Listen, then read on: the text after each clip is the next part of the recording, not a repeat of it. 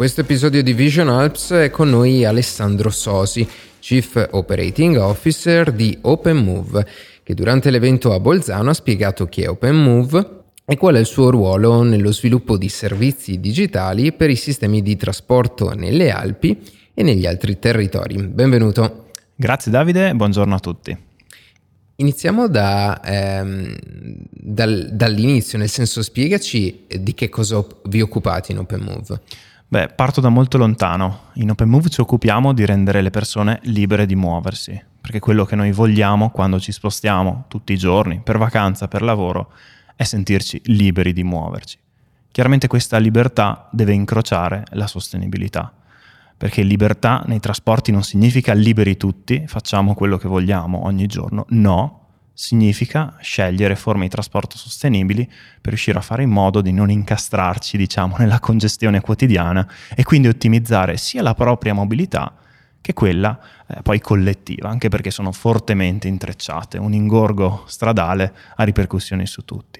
Più in concreto, OpenMove è una società che sviluppa soluzioni software che permettono eh, di abilitare appunto la mobilità.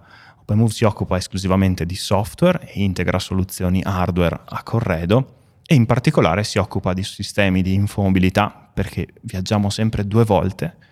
Quando capiamo come spostarci, banalmente inseriamo origine e destinazione in un sistema, si occupa di bigliettazione perché molto spesso abbiamo bisogno di un biglietto per riuscire ad accedere a un servizio di trasporto, si occupa di prenotazione perché eh, tanti servizi sempre più hanno bisogno di essere prenotati per essere usufruiti, dai semplici eh, sistemi a media e lunga percorrenza, autobus, treni, ai sistemi di trasporto a chiamata eh, come sistemi ad esempio come Uber o Lyft in America. Eh, OpenMove è fornitore proprio anche di sistemi di questo tipo. Ok, quindi vi occupate del, dell'aspetto software e da questo punto di vista è, è, è una tematica, è un qualcosa difficile da, da affrontare? Ci sono delle difficoltà nel, nello sviluppare sistemi di questo tipo che rilevate quotidianamente? Sì, eh, chiaramente come in tutti i settori ci sono punti di attenzione che devono essere considerati eh, sistemi di questo tipo si appoggiano su un'offerta di trasporto già esistente, perché finché non verrà inventato il teletrasporto ci muoveremo comunque in un mondo fisico tangibile. Di conseguenza la base di questi servizi, il lavoro di OpenMove, sono i servizi di trasporto stessi, i mezzi, l'autobus con i sedili, le ruote, eh, il carburante che deve esserci messo. Quindi requisito di partenza la presenza di servizi e che questi siano di qualità. Questo è un qualcosa di imprescindibile. Poi su questo livello si può innestare una digitalizzazione che consente di migliorare l'accessibilità a questi servizi.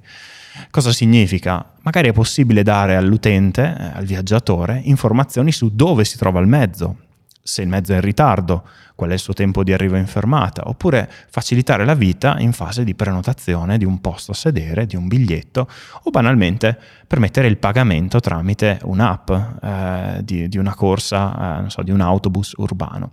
Tutte cose che non sono scontate nonostante noi come cittadini, come utenti, come turisti, siamo veramente abituati molto bene con tutta una serie di servizi digitali di altissimo livello.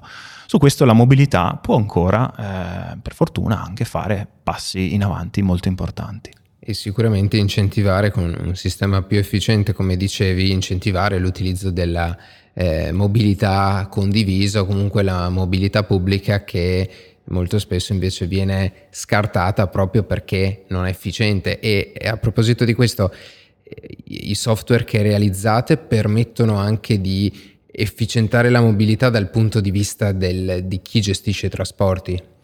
Assolutamente sì, in effetti il nostro principale cliente è proprio un operatore di trasporto, pubblico o privato, o una città, un territorio che in qualche modo eh, hanno bisogno di un sistema, lo chiamo gestionale, ma insomma è per far capire il concetto, per gestire un sistema informativo, per gestire eh, alcuni aspetti, alcune operazioni relative proprio alla fruizione dei trasporti.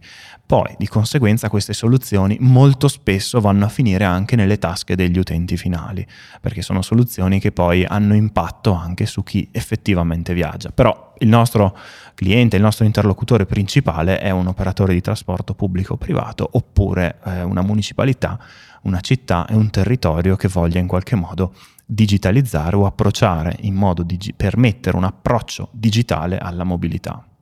Ok, qui però ci troviamo ad un evento Vision Alps che è dedicato alle Alpi. Qual è il, il vostro rapporto con, con le Alpi? Noi siamo nati nelle Alpi. OpenMove è una società trentina che ha sede a Rovereto, eh, provincia di Trento, e le Alpi sono nostro, la nostra casa.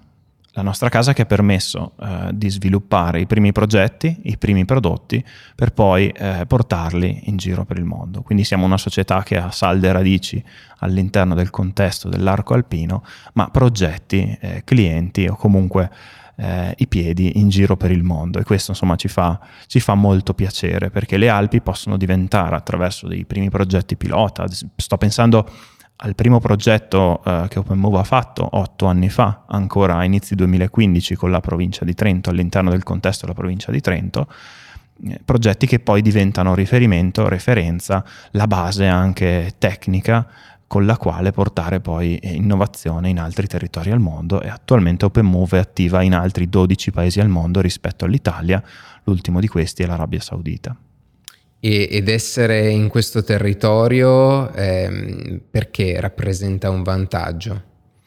Un vantaggio perché è un territorio, se si parla di innovazione eh, sul digitale nella mobilità, perché eh, sicuramente la mobilità è fortemente connessa col territorio dico una cosa ovvia, quindi per fare soluzioni efficaci di mobilità è importante conoscere bene il territorio, questo è un aspetto fondamentale. E poi perché eh, i territori eh, dove siamo cresciuti, dove siamo nati, hanno anche la possibilità di ospitare soluzioni innovative, hanno livelli molto alti di servizi, ne parlavamo a inizio podcast, di servizi di trasporto che sono la condizio sine qua non per poi innestare una digitalizzazione efficace per andare a promuovere, eh, a boostare ancora di più il servizio di trasporto stesso e quindi insomma un contesto favorevole per tanti motivi, ricco di interlocutori che eh, sicuramente non si, sono, non si sono tirati indietro di fronte alle possibilità offerte dalla tecnologia o dalle continue evoluzioni, dalle abitudini che noi come utenti tutti i giorni abbiamo eh, sul, nel dominio digitale.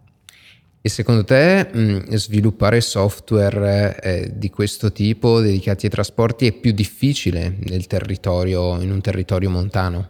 Bisogna fare attenzione ad alcune cose. La, quella principale è il fatto che, eh, essendo un territorio sparso, un territorio rurale, come viene definito in, molto spesso eh, in termini tecnici, eh, ha eh, delle reti di trasporto, delle offerte di trasporto che sono particolari rispetto magari a quella che è una grande città.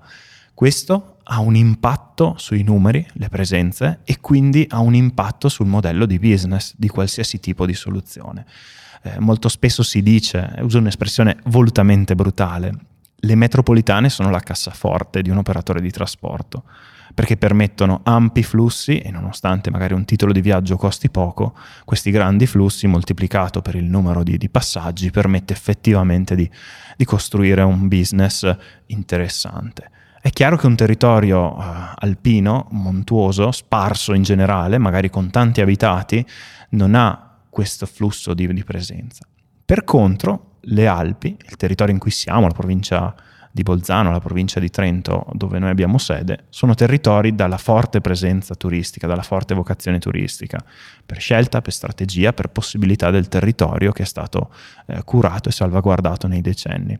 E questo permette di intercettare una mobilità turistica che è invece estremamente interessante, eh, non che non sia presente nei contesti urbani, nelle grandi città, nelle smart city come vengono definiti, ma è un turismo che ancora di più di una grande città ha bisogno di soluzioni smart di mobilità perché uno dei grandi problemi del turismo nelle Alpi è la raggiungibilità delle mete turistiche o dell'offerta effettivamente proposta, dell'esperienza dell'evento offerta al turista stesso. Sì, e in chiusura ci fai, prima parlavamo, mi dicevi che avete eh, dei progetti, siete qui a presentare dei progetti, ci fai un esempio, ci mh, mm, parli di un progetto che state realizzando attualmente? Mm Ti cito due progetti che sono attualmente in, in produzione insomma, da, qualche, da qualche anno. Il primo ci occupiamo della prenotazione e il pagamento degli ultimi due parcheggi del lago di Braies, località eh, molto discussa anche dalle cronache in questo periodo, il P4 e il P3, abbiamo appunto realizzato dei sistemi di prenotazione e pagamento di questi parcheggi che permettono anche di accedere eh, diciamo, a, in modo facile a questa zona che sempre più viene preservata dato, l'alto flusso di accesso a seguito della nota eh, eh, serie tv insomma, che, che, che è uscita qualche anno fa.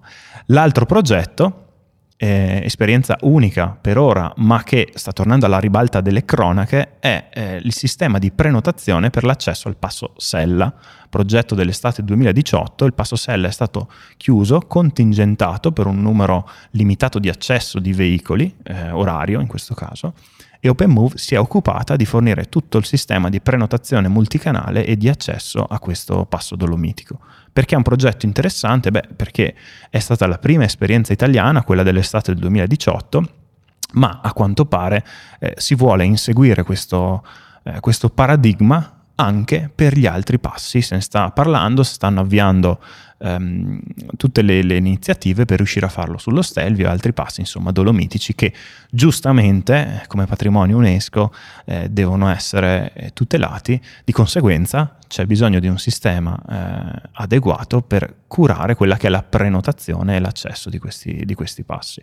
E ci sono vari modi, eh, ne abbiamo parlato oggi all'interno di Vision Alp, ci sono vari modi per approcciare questo, eh, questo, questa questione Sicuramente penso che eh, fosse uno dei migliori a puntare sulla dematerializzazione per fare in modo che sui, sulle strade alpine non vengano installati dei caselli autostradali o qualcosa del genere.